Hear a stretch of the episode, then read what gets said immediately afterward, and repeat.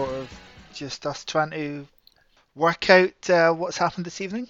Club statement, probably not the club statement that uh, most of us were expecting. Club statement that says, uh, in very weak terms, I think the thing is here, Martin, in very weak terms, that Jim Goodwin would be continuing as Aberdeen manager, but an immediate improvement would be expected.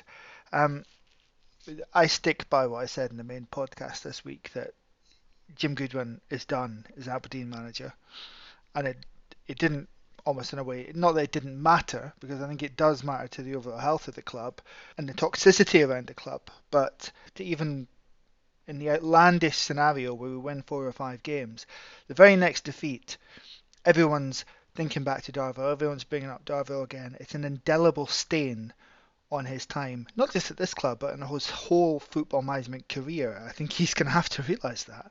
Um, so I've not really changed my position too much. I'm not 100% surprised by what's happened tonight, I suppose. Um, are you?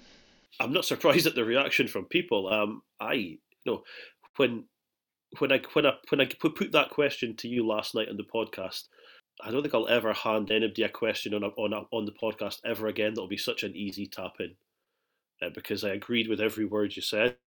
The club's a laughing stock.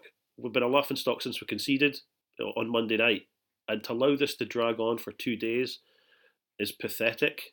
As you've pointed out in the feed, we have a non-executive director at the club who has been who has been the head of a massive PR company for like thirty years. At no point did did, did Zoe Ogilvie think of picking up the phone to Dave and saying, "You might want to say something. You might want to put out a tweet or a Facebook comment or something on the website."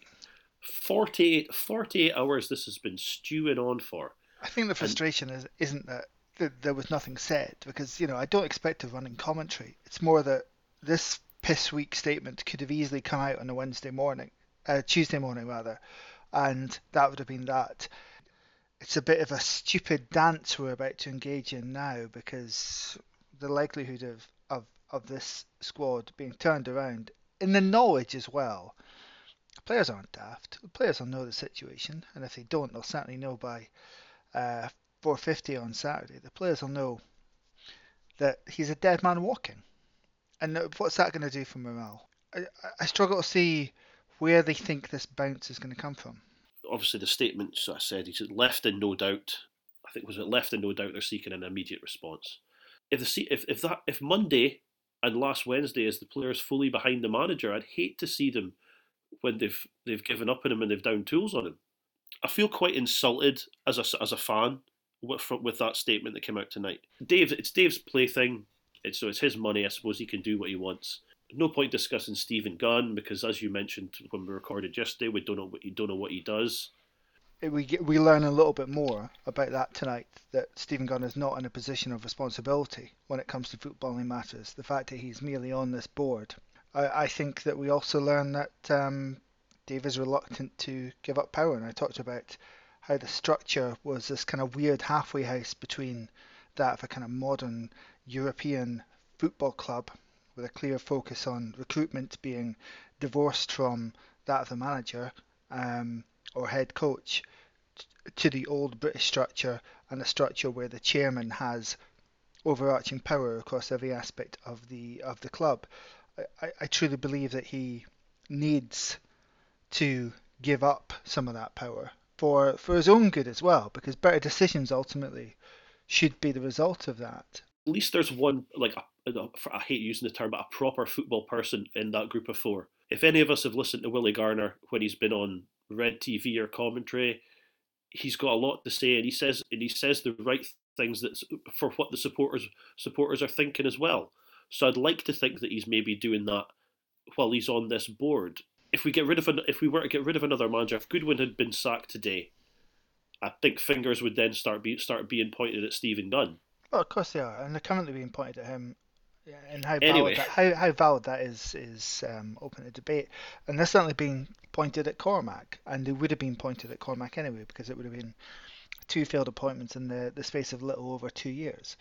And again, we touched on this in the main pod, and apologies if we're going over old ground. It's, it's less than 24 hours since we had that conversation. Having had more conversations with other normal people, and of course, inevitably, a lot of conversations as well with people who normally don't talk football because it's been the absolute talk of the Northeast for the past couple of days. So at work, it, it, it's all the conversations are about that. Some people know I went on Monday, um, some people don't. Some people a smaller subset of those people know that I do the podcast. It's not something I like to broadcast because it's deeply embarrassing to do a football podcast, Martin, to do any sort of podcast, Martin, as I think we all should agree. Um, but it doesn't matter. That was the chat, and I'm sure that was repeated in every workplace around the Northeast. And I posed a question earlier, and uh, you know, to be fair, some people said that they had spoken to people or did support not changing them. I think a lot of people who uh, to qualify that further, a lot of people who, who said that they, they felt it was right not to to get rid of him focused on the lack of uh, what they saw as genuine alternatives, and that's okay. But again, don't have a succession plan in place within the club or a constantly updated shortlist of managers who are available. Then that's also in the club because that's something they should have in place. And also, it's a failing again against what was promised in this bloody football strategy document. To quote, we will build resilience in our succession plan, sustaining the success of the club for many years to come. it's beyond parody at this point.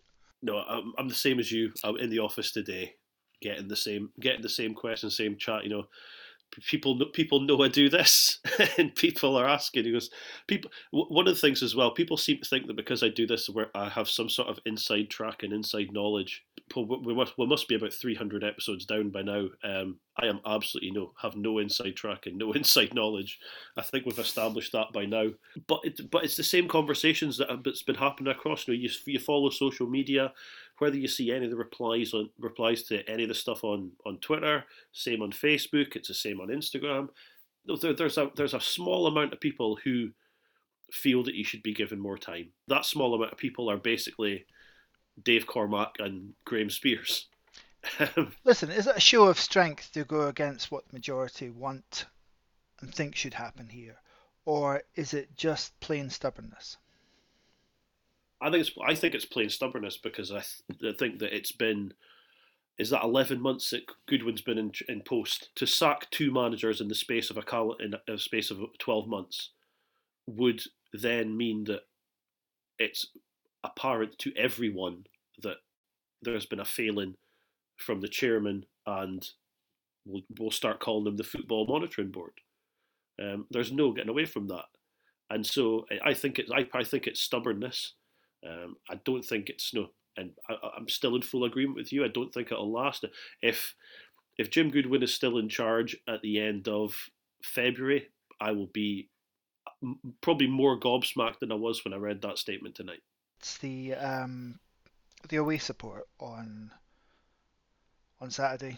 It'll be a it'll be an acid test because that's your hardcore. And it, broadly speaking, it's your hardcore. I, I'm not calling the people who can't get to away games, particularly in this current climate, economic climate, uh, climate, not the hardcore. If you have Aberdeen in your heart, that's all we particularly care about.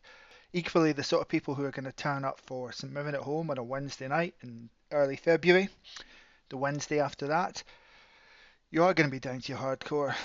Um, I was reading back on this scenario that played out when Mark McGhee got the sack earlier and reminded that there was um, under 6,000 at Pittodrie for the game against Inverness directly after the after the 9-0 defeat at Parkhead. I think it will be above 6,000. Well, at least we know for certain that the, the attendance that will be given to us will be over 6,000. But I think there will actually be more than 6,000 in the ground. Um, but it's not going to be great, is it? It's it's not going to be great, and I think it will be where if it hasn't already, if he doesn't realize already, where this idea that they can somehow tough this out hits up against reality. Well, so the I mean the season's pretty much over. You know, we're pl- we're playing for potential European places now. Um, yeah, and I, that's I mean it's arrogant of us to say that it's over when that is still on the line, and we are currently in a position that would probably get a European spot. Yeah. Uh, by fluke or by crook. Um, recent form suggests that that might not last, and it was the same scenario obviously last season. There is still something to play for. There should currently be a lot more to play for. There should be um, a home match against a, a, side from the third tier to make it into the quarterfinals of the Scottish Cup, but that's gone now. Um, so just like last season, there is still something to play for. There is still a tangible reward at the end of it, and that reward is a European spot. What I meant is that no, there's no sil- there's no silverware. You know, in the immediate future, is anybody really going to say, well, yeah, let's nip down to Pittodrie, let's get some tickets? But your floating fans aren't going to be coming. This is, and yes, there would have been a financial effect of having of getting rid of Jim Goodwin and his team or whatever but there's a financial effect as what's happened on Monday as well. That you know it isn't just oh we're going to lose out on some Scottish Cup money. There you're going to lose out on some actual ticket sales as well because people aren't going to want to come to games.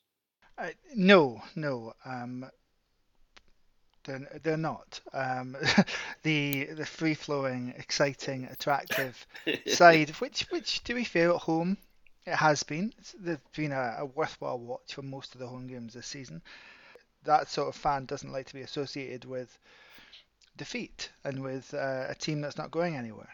Um, and that's what this team has now. That's what this team has a stench of now, the stench of failure that'll that'll linger for, as I said the other night, decades. This will always be now the side that lost to Darvel, always. Yeah, like like I said last night. No, this is ne- this never this will never go away it won't just be that now the game will be remembered. It'll be this this this spell of you know 48 hours of nothing to then come out with this. That'll be remembered as well, um, and that will that will hang around. You know when you know Dave Cormack's stewardship, if you want to call it, at the club. You know this that sort of thing will be remembered where. The, the manager who oversaw the most shameful result in the history of the club kept his job you know, and you know we did it with you know we did it with McGhee, and we know what happened there, um, and eventually you know it, it, it, it ended. I just know I, I can't see how this is going to this is going to play out any differently. You know, so there has been good stuff to see, but none of that will really be remembered. Everything that everything about this season now will will be though we got we got popped out the cup by by Darvel. You know, doesn't matter how many great goals are scored, it's going to be we got popped out the Scottish Cup by Darvel. I should say that um, we we put that point to Twitter if anyone had um, spoken because I was genuinely curious uh, if you know our workplace was unique or our circles were unique in that it's so unusual really at this point to have such unanimity about what the outcome should be to have hear no voices saying oh maybe he should get he should get um, a bit longer. Maybe it was a one-off result. I think most people realise that the gravity of that, uh, the, the, sort of black hole of that result that sucks in any life and any prospect of redemption, um, and you can't escape from it. But to be fair, there were a few people who came back and said, "Yes, uh, I still," or "Yes, I've spoken to people." Um, so, you know, it's it's not as unanimous as I may have first thought. I think inevitably those people will probably keep their heads down a bit. I think Saturday will be, as I say, when this little experiment and um, God knows what it's an experiment in, but this uh, little experiment in faith, shall we say, uh, meets the reality of an away support that's still hurt and very, very angry after Monday night in Darvel. Okay, that's it. I don't think I've still quite got that three paragraphs from the club out of my system, but um, that's where we're at. Jim Goodwin still, well, he's still in charge nominally, but really, yeah, I, I stick with what I said the other night. Uh, that there isn't a route back after a result quite as uh, quite as big as Monday night's. Uh, Martin, thank you. Thank you, Rich. Richard, no problem. Uh, everyone else, um, as I often say when uh, we're going through some difficulties, which has been quite a lot in the last couple of years, keep the faith, uh, come on, you Reds, uh, and we'll speak to you after the weekend.